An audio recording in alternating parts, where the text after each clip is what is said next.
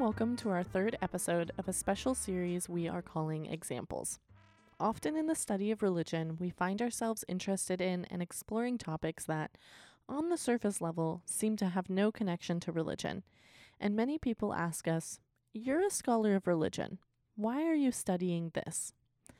We hope that through examples, the audience will learn some new things along the way and discover that those who are in the academic study of religion contribute to and gain knowledge from other fields of study as well. I'm your host, Ciara Eichhorst, and I'm a second year master's student in the Religion and Culture program at the University of Alabama. In this episode of Examples, Dr. Joshua Urich talks to me about the topics of ridicule and mesmerism, as well as the corpse of an alleged mermaid. He is a visiting assistant professor at Bowdoin College in Brunswick, Maine, and was in the third cohort of American Examples in 2021. Dr. Urich is also a co editor for Volume 4 of American Examples. American Examples is a Henry Luce Foundation funded grant that allows early scholars of religion to investigate larger theoretical questions. The foundation of American Examples is the Examples approach, which allows scholars to use examples from America to present analyses about how religion shapes politics, gender, race, etc., without an audience needing extensive background knowledge in American history. My name is Josh Urich. I'm currently a visiting assistant professor at Bowdoin College, where I teach religion in the Americas. Uh, I think I'll wait to get. I'll, I will not give you the whole research spiel. We'll sort of get into that as we go because I think that's always such a hard thing and such a boring thing to listen to, especially if you're not an academic. So we're going to be talking about your chapter in the upcoming American Examples volume, and can I ask you, when you write about mesmerism in your chapter, what do you mean? What is mesmerism? Good question. Um, besides being like the darling of American religious historians, mesmerism. Uh, I think the best when I teach it to my students, what I what I do is I ask them if they've ever been to um, one of those sort of stage hypnotist shows. Like a lot of colleges will bring in a hypnotist for their uh, welcome week, you know, and then the hypnotist brings everybody on stage and then they sort of they say this stuff and people go into a trance and the hypnotist makes them do things. Uh, if you've ever seen that, you've basically seen the descendant of mesmerism as a practice in the United States. Um, it began in the 18th century in France, there was a guy named Franz Anton Mesmer, after whom it's named, who claimed that all living beings possess an invisible natural force, like a substance actually, that permeates them. And he called this force animal magnetism. Now, certain people were skilled enough to be able to manipulate this substance, this animal magnetism that permeates all living beings. And if you can manipulate the substance, you can manipulate the person.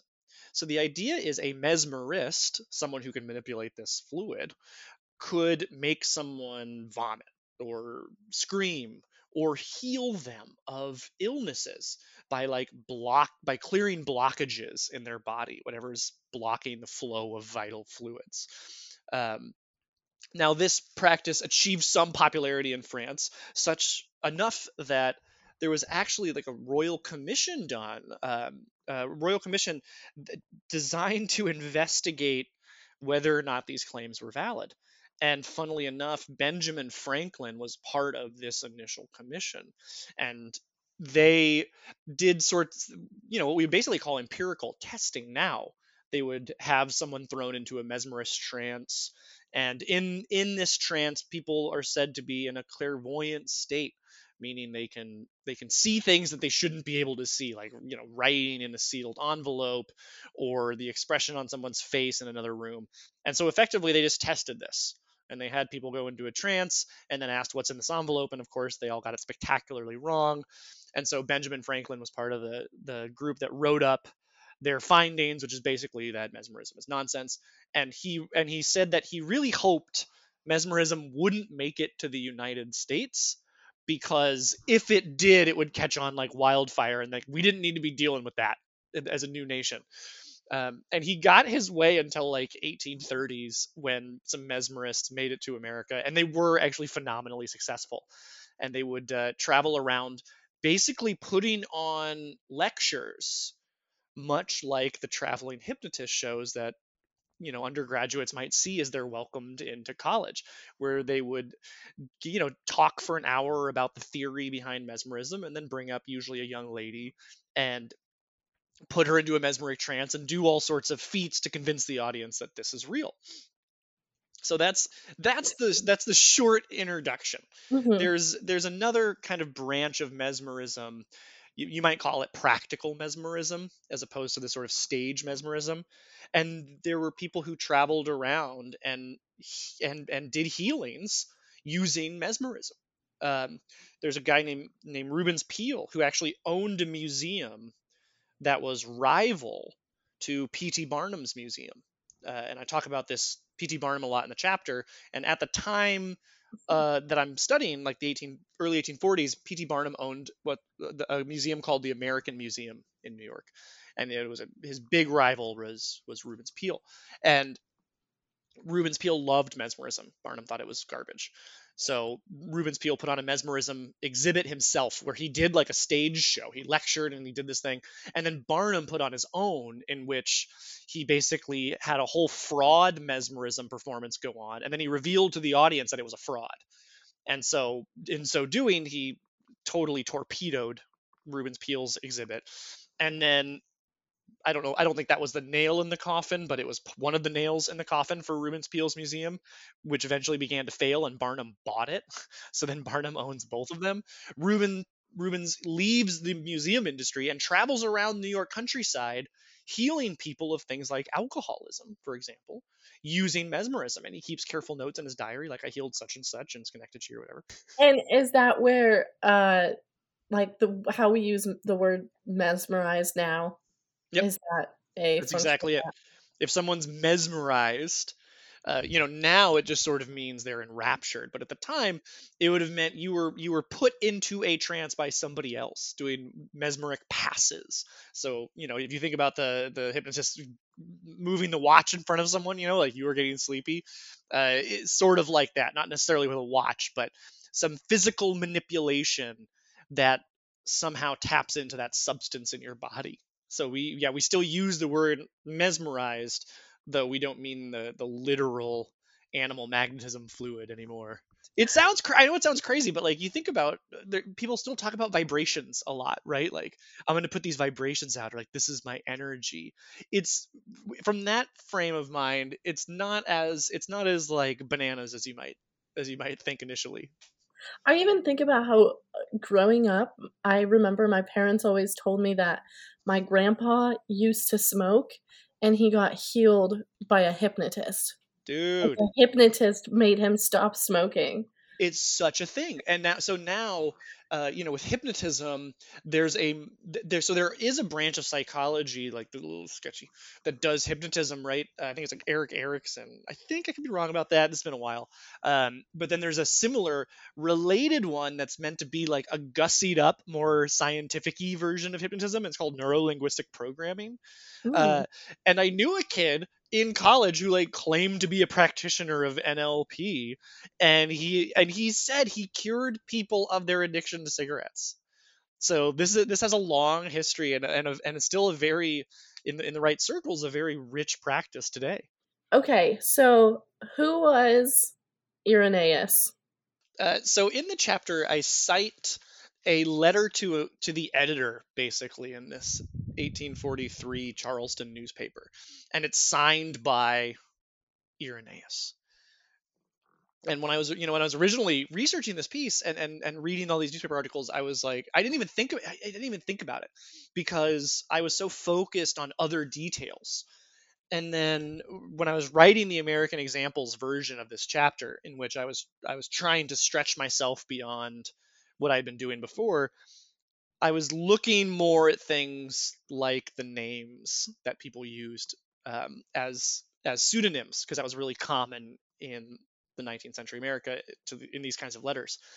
and so I, I actually had no idea who Irenaeus was, so I had to Google this Irenaeus character. Um, and coincidentally, maybe the vibrations of the universe were such that this worked out for me. Um, but I learned that Irenaeus is a was, I guess, a second, early third century Greek bishop who worked very hard to combat the Gnostic heresy and establish Christian heterodox or uh, orthodoxy. Sorry, and it just so happens that one of my colleagues at Bowdoin wrote the book on heresiology. Like his his first book is about heresiology, um, and so he and I had a conversation about using the uh, using heresy basically to define what orthodox means, which is exactly what Irenaeus did. He wrote his famous text is called Against Heresies. And in defining what was a heresy, he helped cordon off what was acceptable Christian belief and practice. Um, and so that actually turned out to be a huge moment for this for the way this chapter shook out. And that was the real Irenaeus. Yeah, the real Irenaeus was this second, third century bishop, and the the the this this Charleston guy, whoever it was, I don't I still don't know who it was who chose this name Irenaeus. He clearly identified with Irenaeus's mission of identifying heresies and exposing them as as like as humbug is what he would have called them. And so he wrote this angry, very, very, very sassy letter to a Charleston newspaper in which he complains about mesmerism as a total fraud. And at the time, there was these traveling mesmerists who had just passed through Charleston, and right before, I think, and after, P.T. Barnum sent an exhibit of a traveling like of, of a mermaid. He, he was this object he claimed was a real mermaid, like a mermaid corpse. It arrived in Charleston, and so Irenaeus is like, "Oh my God! First we got the mesmerists, now we got this mermaid. And then in the letter he says we might as well invite the millerites while we're at it you know if we're just going to have a bunch of heretics around. And so the millerites they believe the prophecies of william miller who said that the world was basically about to end. It was like right about to end and everyone was like selling their stuff and getting ready for it.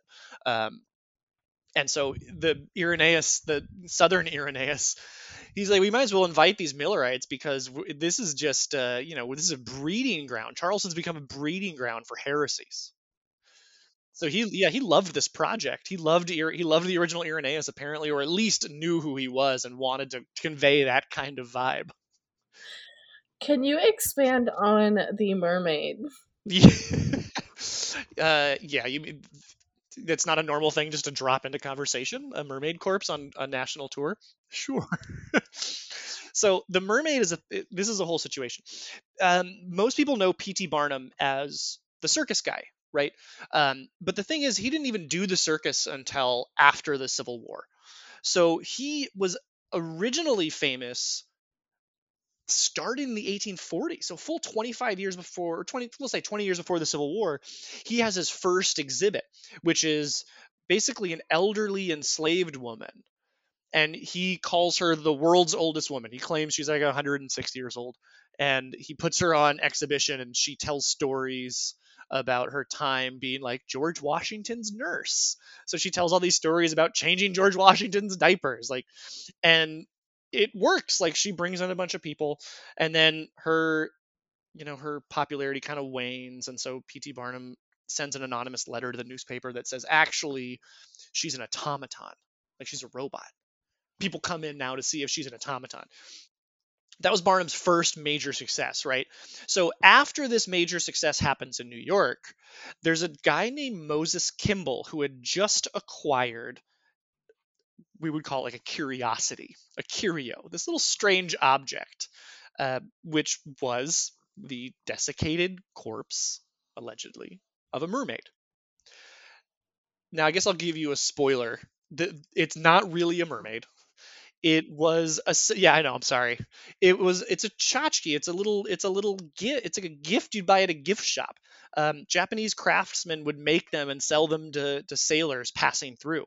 And what they did was they they basically chopped a monkey in half and they chopped a fish in half and they sewed the top of the monkey to the bottom of the fish and you know they did it pretty pretty carefully so you couldn't really see the seam and they made it look looked like a, a real creature.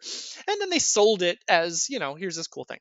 Um, and so Moses Kimball gets this mermaid and he thinks, I feel like I could make a lot of money with this, but but maybe I don't have the skill set. Whereas P.T. Barnum, the man who exhibited the world's oldest woman and then convinced everyone that she was an automaton, and then, by the way, sold tickets to her autopsy to prove whether or not she was an automaton or the world's oldest woman, uh, maybe he can sell this mermaid. So Moses Kimball hops on a train with a mermaid in like a briefcase, I guess, and brings it to Barnum, and Barnum's all in.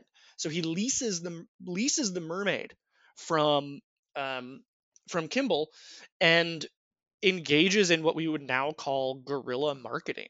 He writes anonymous letters um, to newspapers around the country, like bragging about this cool mermaid that people have seen and then he sends his business partner slash lawyer, a guy named Levi Lyman. He sends Levi to Philadelphia, which was like the scientific capital of America, and Levi proceeds to pretend to be an English naturalist, like an English scientist. So he like struts around with a some version of an English accent and puts on like gentlemanly manners for like a week, gets himself known in town, and then right before he leaves, he invites some newspaper editors to see this cool thing that he found. He shows them the mermaid. They're like, wow, this is nuts. They write about it in their papers. Suddenly, New York newspapers are picking up articles about this thing that was seen in Philadelphia. Barnum then has like 10,000 little pamphlets printed and sells them for a penny each about this mermaid. He puts up these huge transparencies or basically like banners around the New York City concert hall where the mermaid's going to be exhibited. And then opens this this exhibit of the what he called the Fiji mermaid, which is a mermaid that was captured off the coast of Fiji and you know has been preserved and is now on display for your edification. So he he opens this display and it's a massive success. Like it's it's huge. And then no one knows he's running it by the way. No one knows that it's the Joyce Heth guy. No one knows. And what he does is he says, "Look, he writes a letter to the newspaper in his own name and he says, As the owner of the New York Museum, it is my job to help educate the city and, and make curiosities available to them. So I will host the mermaid when her exhibit ends in the concert hall. And so if you just come to my museum, you pay your quarter, you get in, you can see the mermaid. So he runs her for another two weeks, pretending that he's just hosting it. And then he sends it on a national tour Charleston uh, was the the one stop in this tour where things didn't quite go so well. Um, essentially, it so angered locals that two two gentlemen almost dueled. Like they almost they almost shot they almost killed each other because one of them was positive the mermaid was fake and the other one was positive the mermaid was real. That's the mermaid in a nutshell. What like, did people not have a preconceived idea of what a mermaid looks like? And then when they saw this mermaid corpse, were they not like, mm, that's not really how I imagined yeah. a mermaid to look? It's such a good question. Uh, Barnum was very clever about this. So in um in the 18th century, right, intellectuals, like philosophers, speculated about the existence of mermaids. And so periodically there would be these reputable people talking about mermaids who might exist. And when Barnum did the advertisement, he reproduced pictures that looked a lot like the pictures that would appear 50 years before, which exactly like you're saying, it sort of looks like, you know, Ariel from Little Mermaid. It's like a pretty, it's like a pretty lady with a fish's tail. Um, and I, there are accounts of people going to see the mermaid and basically being like, what the fudge is this? Like, this is absolute garbage. Uh, and so New Yorkers seem to have a pretty good sense of humor about it. They're like, oh, we just got taken for a ride. Like, this is junk. Um, but some people fully believed it was true. They were like, oh my God, this is a real mermaid. And the reason for that is, is because Barnum was very clever. His job was not to trick people His job, as he saw it, was to invite them in to see whether or not they were being tricked. So, what he did when he exhibited the mermaid was he said, Look, this is a missing link between species. So, remember, this is pre Darwin. There's no conception of evolution here. So the way that people conceived of the natural world at this time was as a chain of being. So it starts with God, and then it goes to angels, and then it goes to humans, and then it goes to primates, and so on and so forth. So what Barnum said was, you know, th- this chain of being, it's kind of confusing. What would connect, like, what would connect a seal to a duck? Mm-hmm. And he said, well, the duck-billed platypus, which he exhibited next to the mermaid. What might connect a fish to a bird? The flying fish, which he also exhibited next to the mermaid. What might connect a monkey to a fish? Perhaps the mermaid. So he was really clever. He said, "Look, there's this fits in with things that we already know. So come and see for yourself if this is real." And of course, the duck-billed platypus, very real. Flying fish, very real. Mm-hmm. And, and then he and he's you know shoehorns in the mermaid. And at this time, you know, there are periodically you'll see articles in newspapers um, about curiosities from around the world. And and one such article that appeared around the time that Barnum's exhibiting this mermaid is the story of a village somewhere in I think Southeast Asia in which the people had crossbred with orangutans. And so this article talks about this village of half orangutan, half human creatures. So when you put it in that context, this hideous mermaid corpse, and you if you Google it, you can see drawings and even a like sort of paper mache reproduction. It's not an attractive creature. But you look at this and its ugliness almost makes it seem more real because if it's next to like a you know a, a taxidermied platypus and flying fish, you might be like, oh, you know what? I know it's kind of a lot to take in. it's the fact that people were going to shoot each other. oh, dude, they were so riled up about it. It it ballooned so fast. It started as like letters to the editor back and forth.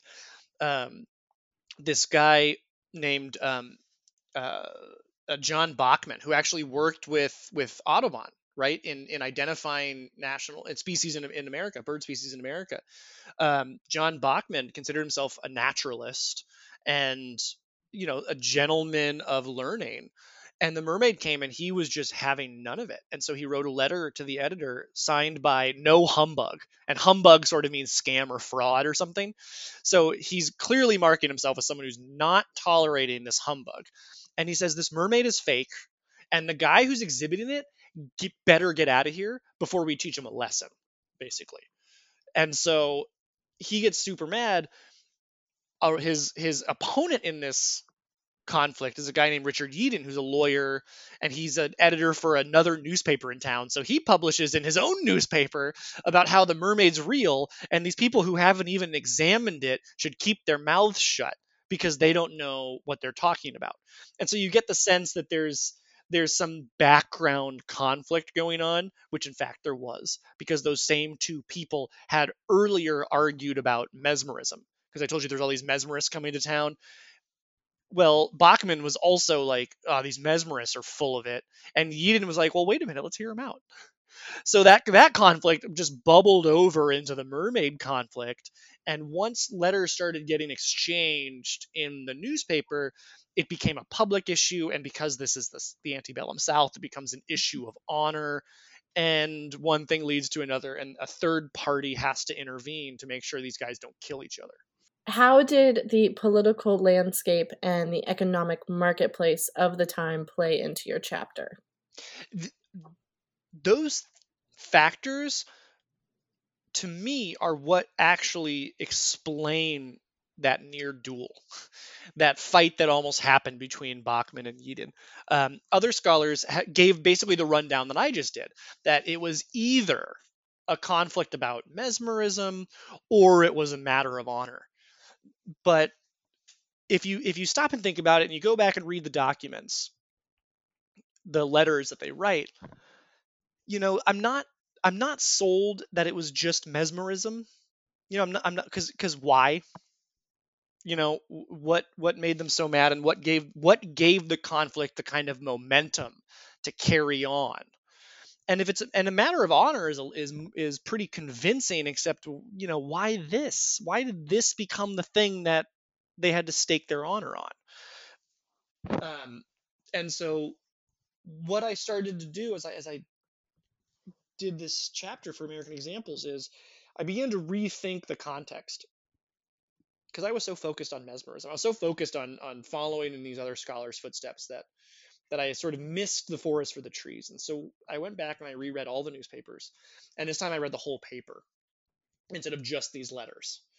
And what I saw in these papers was a lot of mounting frustration in general. At the same time, these cats are arguing about the mermaid or the mesmerists, they're also getting increasingly agitated about Northern abolitionists coming in and telling Southerners how to run their business. So you think about that, and then you think about this this mermaid exhibit, for example, this Yankee salesman coming through and trying to pitch a mermaid and rile people up in Charleston and leave town again, which is exactly what Bachman was worried about. He was like, this guy's going to come in, he's going to rile everybody up, and he's going to leave. And that's exactly what the mesmerists were doing too, because they'd pass through, they'd rile everybody up, and they'd leave. They'd take their money and go. And Bachman says, we don't need another Yankee swindler coming through here. And so at the same time that's happening, there's there's these articles about abolitionists coming down to the South and riling people up over abolitionism and they're they're starting to talk about well what what's the relationship between north and south right now? They're starting to reconsider this this little this mason-dixon line and what's happening above and below it and why these two things are connected in the first place. And so that's sort of the political landscape going on. The, the, the economic landscape is a little more it's a little more subtle because it's so pervasive. What's stuck out to me, I think what made me think about this was Barnum is so clearly just trying to make a buck. You know, he wrote a book called The Art of Money Getting. Like, he has no qualms about doing whatever it takes to make money. Um, and I'm reading these newspapers, and, I, and if, if you look at an antebellum newspaper, which you could easily do on the Library of Congress website, even Google Archives has newspapers, go look at the Charleston Courier or the um, the Charleston Mercury. That one's easy to find on Google from like 1842. The first page, the first full page, just advertisements, tons of advertisements, and these advertisements are insane. They are, you know, columns of text advertising like Johnson Johnson's sarsaparilla, which will cure you of pretty much anything. You know, anything you got going wrong, you have some of the sarsaparilla, you're good to go and there's you know their firsthand accounts of people who like almost died but but drank this sarsaparilla or this tonic or that tonic and suddenly they're healthy again and you start to think man there's a lot of there's a lot of things being sold here people are getting sold a number of bill of goods and they're aware of it you know one doctor he put an advertisement on that front page and he said uh, you know, Dr. Such and Such is moving offices. And in the meantime, he wants all of his clients to be aware and to be alert for all of the various scams that are going on right now. Don't fall for these health scams. Don't buy these junk products, basically. And so I'm thinking the mermaid, the mesmerists who are coming through, the Millerites, it's resonating with this political conflict. It's resonating with these changes in the in the uh, national economy the 1830s, 1840s. This period is called the market revolution, in which the capitalist marketplace expands nationwide and people are suddenly doing business anonymously, giving rise to all of these various possibilities for fraud. And so you feel that resonating with the mermaid too. And so as I as I was thinking about it, I was thinking this mermaid, it's really encapsulating the most tense aspects of the political and economic moment. Mm-hmm. You know, it makes me think that really things aren't any different now. I was thinking about, uh, you know, how Gwyneth Paltrow has her Goop website. God. Yes. like, just I'm like overly familiar with Goop. like we're still just always like told about these like health cures and whatnot that aren't actually scientific in any way.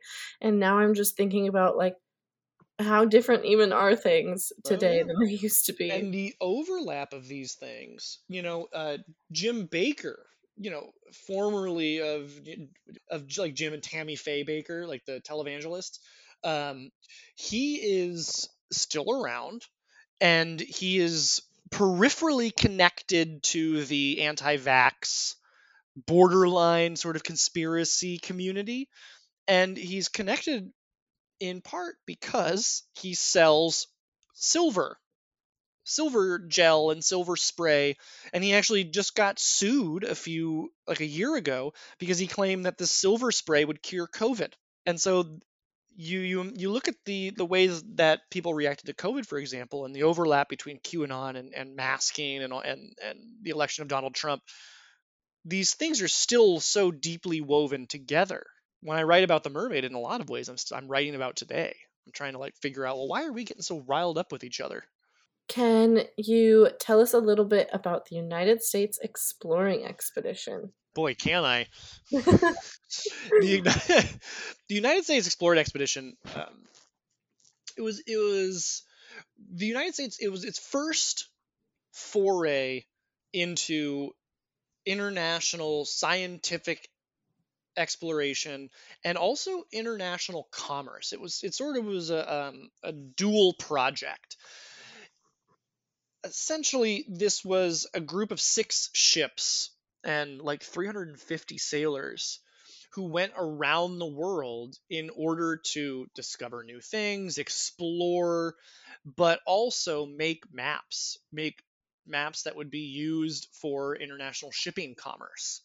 Um, and it, it, the reason it comes into this chapter is it so happened that the expedition returned the same year the Fiji Mermaid went on exhibition. And the exhibition or the, the, the expedition leader Charles Wilkes was being court-martialed like right as the mermaid was going up and he was being court-martialed because he slaughtered something like 80 Fijian islanders. Uh, and he did that because he claimed that the Fijians tricked them, they deceived them during a, a, a trade. And I wonder if Barnum didn't pick Fiji for the name of the Fiji mermaid because it was in the because it was in the newspaper at this time.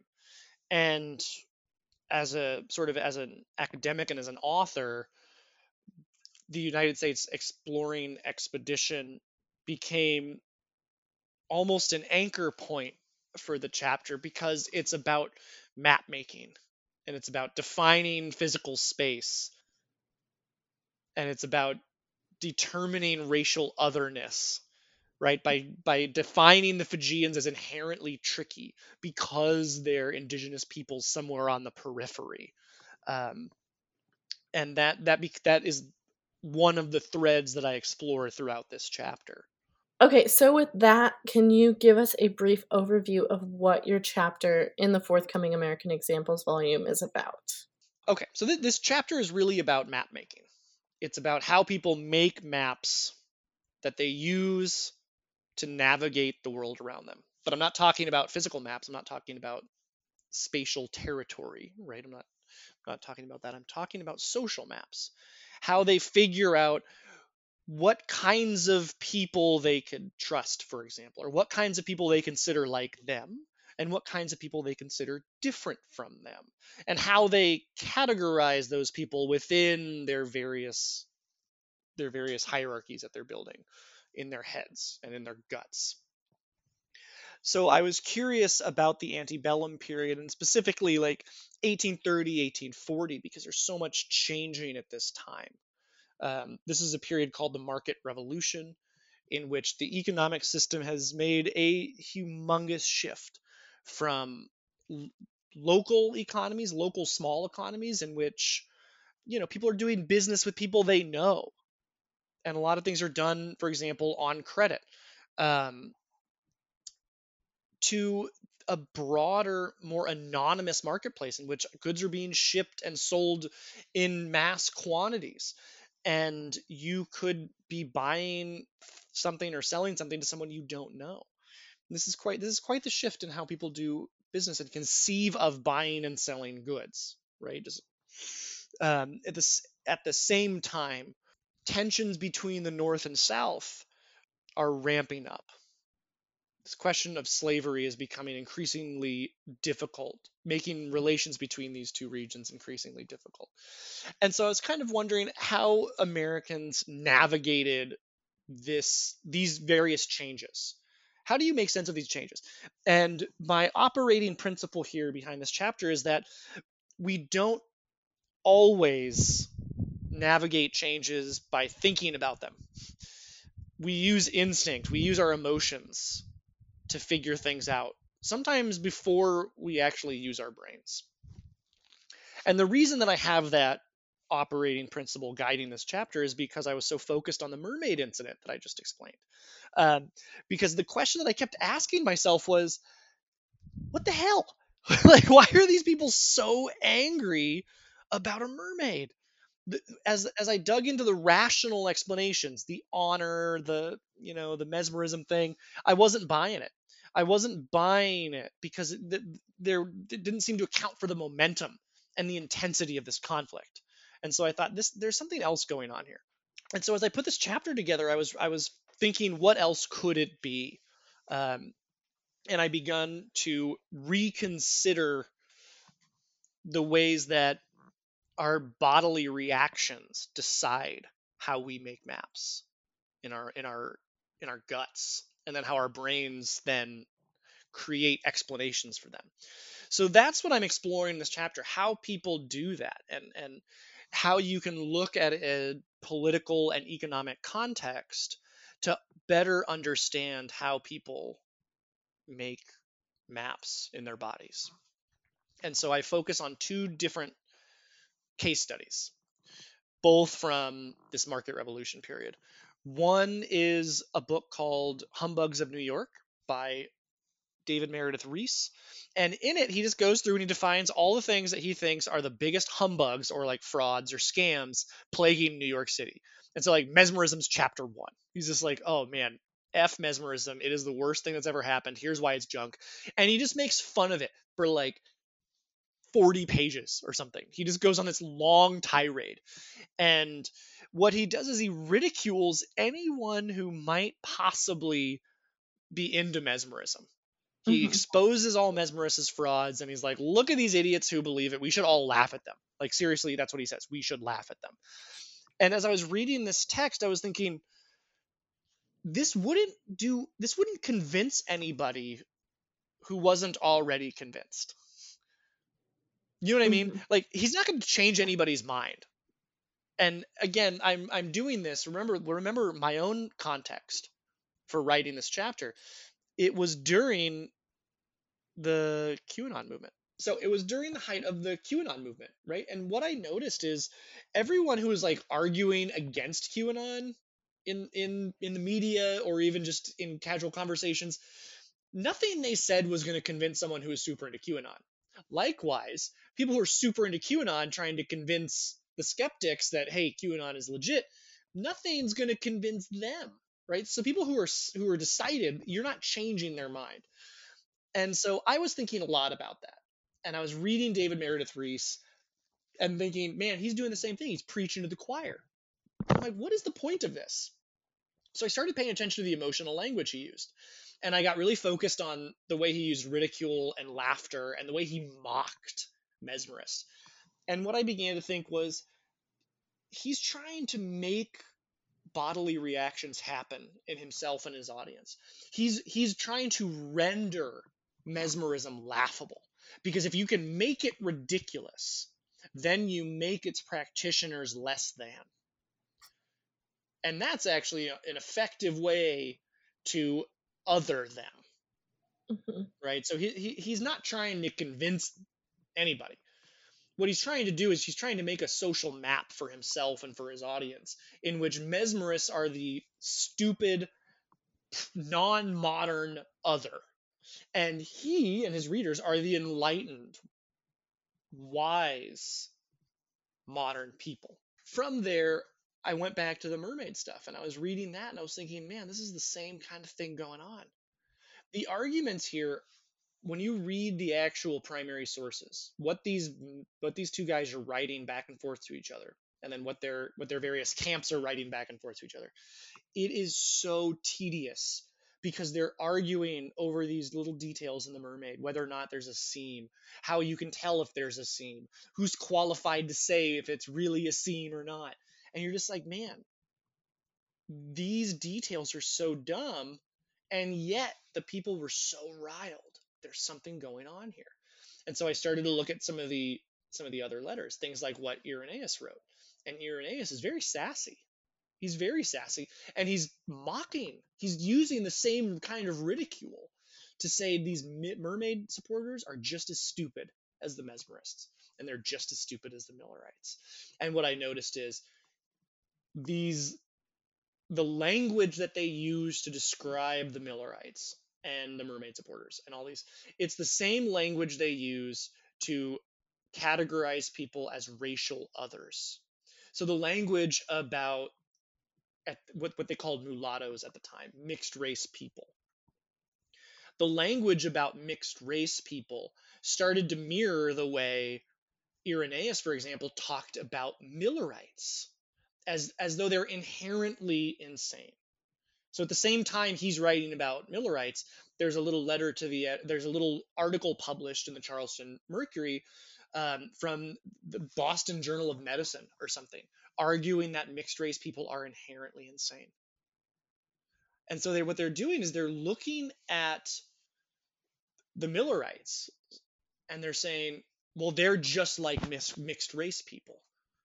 Mm. Anyone who believes in this mermaid they're just like mixed race. They're leveraging other social maps, maps yeah. about race, to to cast onto their new rivals and mock them. And so anyone who practiced mesmerism in a lot of these sassy letters, these these opponents would bring in issues of race and say, well, you know, why are these mesmerists always using slaves to mesmerize? And they'd make some cruel joke. And their point there is to racialize what's going on to say well this is they're all just they're all just nuts unlike us. Did that make sense? Yeah yeah. Well i was gonna ask um because you have that quote in your chapter that says quote how was authority conferred or revoked? And why was this particular battle for authority so heated? End quote. And i think that was particularly talking about the mermaid um, but I was just going to use that to ask you what your chapter can teach us about boundary setting, classification, and labeling practices. Yeah, that's a good that's a good question. Um, forces me to sort of think what's what's the purpose of what we do writing about these things. I was I was attached. I was I was really fixated on the seam of the mermaid, right? Because this is what these people were arguing about who has the authority to determine if there's a seam there, a seam connecting a fish and a monkey. Um, and so I was like thinking, I was just, I was thinking about that seam and, and why people were so angry and why they were trying to determine who had authority to say if the seam existed or not. Mm-hmm. And very quickly, I was, I thought this is not really about the seam you know, in, in the same way that when, when a when a married couple fights about money, it's not really about money. You know, it's it's money's like the last thing that's about. It's about everything else. I was thinking they're not fighting about the seam. They're fighting about the nature of the nature of authority in this situation. who's able to make a judgment based on the proper social map? Mm-hmm. You know, who's who's operating based on a, a, social map that we can all accept? That's when I started to think about the the patterns that I was noticing. You know, this this argument between North and South, which is stitched together, as it were, by the Mason-Dixon line, right? This invisible seam joining these two disparate halves of the country. Um, the exploring expedition going through to make maps and to determine what kinds of people lived where and deciding that the Fijians were inherently traitorous, right? Because they were on the periphery. Um, this is a this argument was about the proper categorization of our world and who is able to determine what that categorization is, what the what the proper boundaries are between things. And to, to me, the the takeaway from this chapter, what I took away from from thinking through this and writing about it, was these arguments that these arguments about boundaries between the reality of something, right? Is this really a mermaid? Is it not? Mm-hmm. Is, is does the seam exist or not?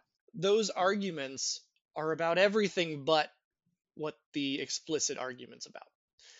We have to take into account all these other things that might resonate with it that adds to the emotional weight of what's going on. Yeah.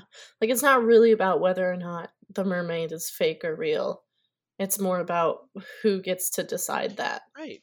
And you know, whose side are you on, man? Are you on the side? So you're thinking about you're like you're you're you're John Bachman, you're this southern gentleman.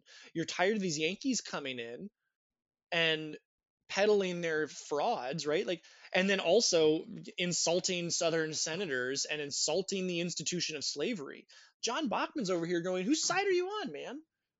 Are you on the side of the abolitionist Yankee scam artist, or are you on our side? Mm-hmm. Right? That's what it's about. The seam of the mermaid is just that's just the tip of the iceberg, right? That's just the symbolic entry point to this broader argument. Were you studying mesmerism and ridicule before you started writing your American Examples chapter?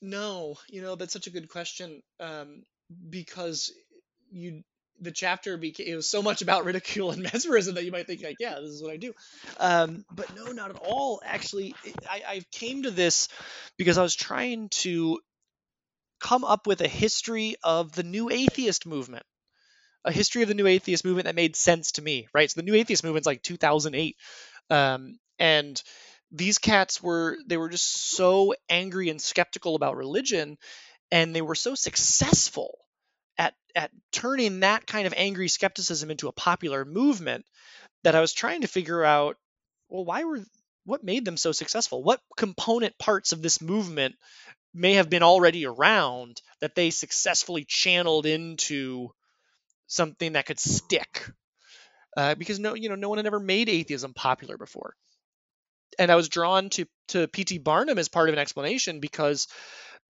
he was teaching americans how to be skeptical of economic fraud right he was he was inviting you to come in and see if the mermaid was real or if you were being scammed and he was he was making this part of American popular culture. So by the time Barnum died, when when something strange happened, like if it snowed in the middle of, of June or something, uh, people would say, "Where's Barnum?" Because they're like, Barnum's around. He must have he must be pulling a prank on us. He must be scamming us somehow. And so I was thinking, you know, there's there's a long tradition of skepticism that we're being we're being uh, taken advantage of by someone for our money which is what the new atheist claimed religion was entirely. And I thought maybe Barnum's an interesting window into how the practice of economic skepticism worked itself out. Um, and American examples encouraged me to rethink this entirely, um, to take a much more experimental approach. And so what I did was I, I went back to those sources and I thought about affect and emotion um, bodily reactions, in other words, instead of instead of this vague sort of connection between economic skepticism and the new atheist. I just thought, well, what's actually going? Let, let me rethink this whole incident and see see what's happening. See how emotions are being used to make to make things happen in this moment. Um, And then I discovered ridicule. I was like, this whole situation is full of ridicule. Everyone's ridiculing each other. Why are they doing that? And so I gravitated towards the sources that I did because that's what was being ridiculed the most. And then the connection between mesmerism and the mermaid was so clear. I mean, that uh, the earlier scholar who who studied the event, right? He said he thinks the problem was the mermaid and the mesmerist came too close together. Um, and my claim is very different. I think the the problem is that the mermaid and the mesmerist they brought up the same kind of frustrations in the people of South Carolina of these Yankee peddlers coming through and scamming people and leaving. So the last question I'm going to ask you, the most important question, is what's the takeaway? Uh, why is it important to study the past, and what do you hope that readers will take away from your chapter? It's never about the money. Whenever you're arguing with your spouse, it's not about the money. It's about every. No, I'm kidding, but I'm not because that's really that is sort of what I want the takeaway to be, just on a broader scale.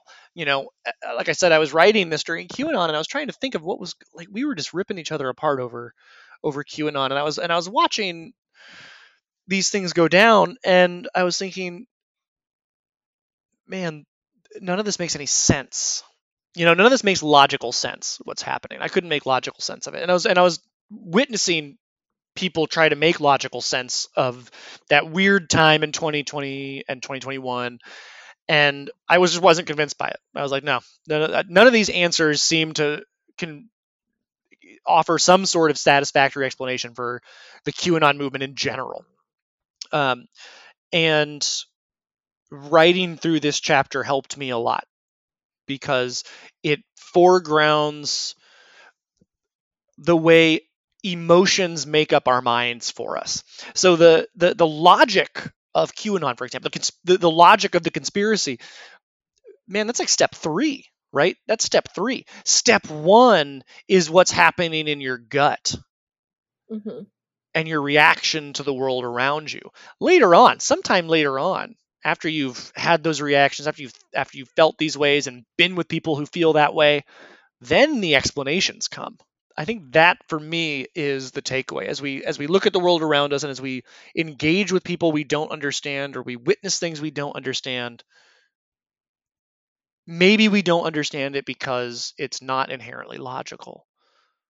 And maybe the maybe the way that we ourselves have categorized the world is not entirely logical. I think this piece also calls for a little bit of humility in our own in our own lives, right? Like we take things for granted as as sensical. Like, oh yes, of course, my worldview makes perfect rational sense. We may not consider that that rational sense is only it's only sensible because we've already decided in our guts that it's sensible, and we tell it to somebody else, it doesn't make any sense to them. So you know, that's it.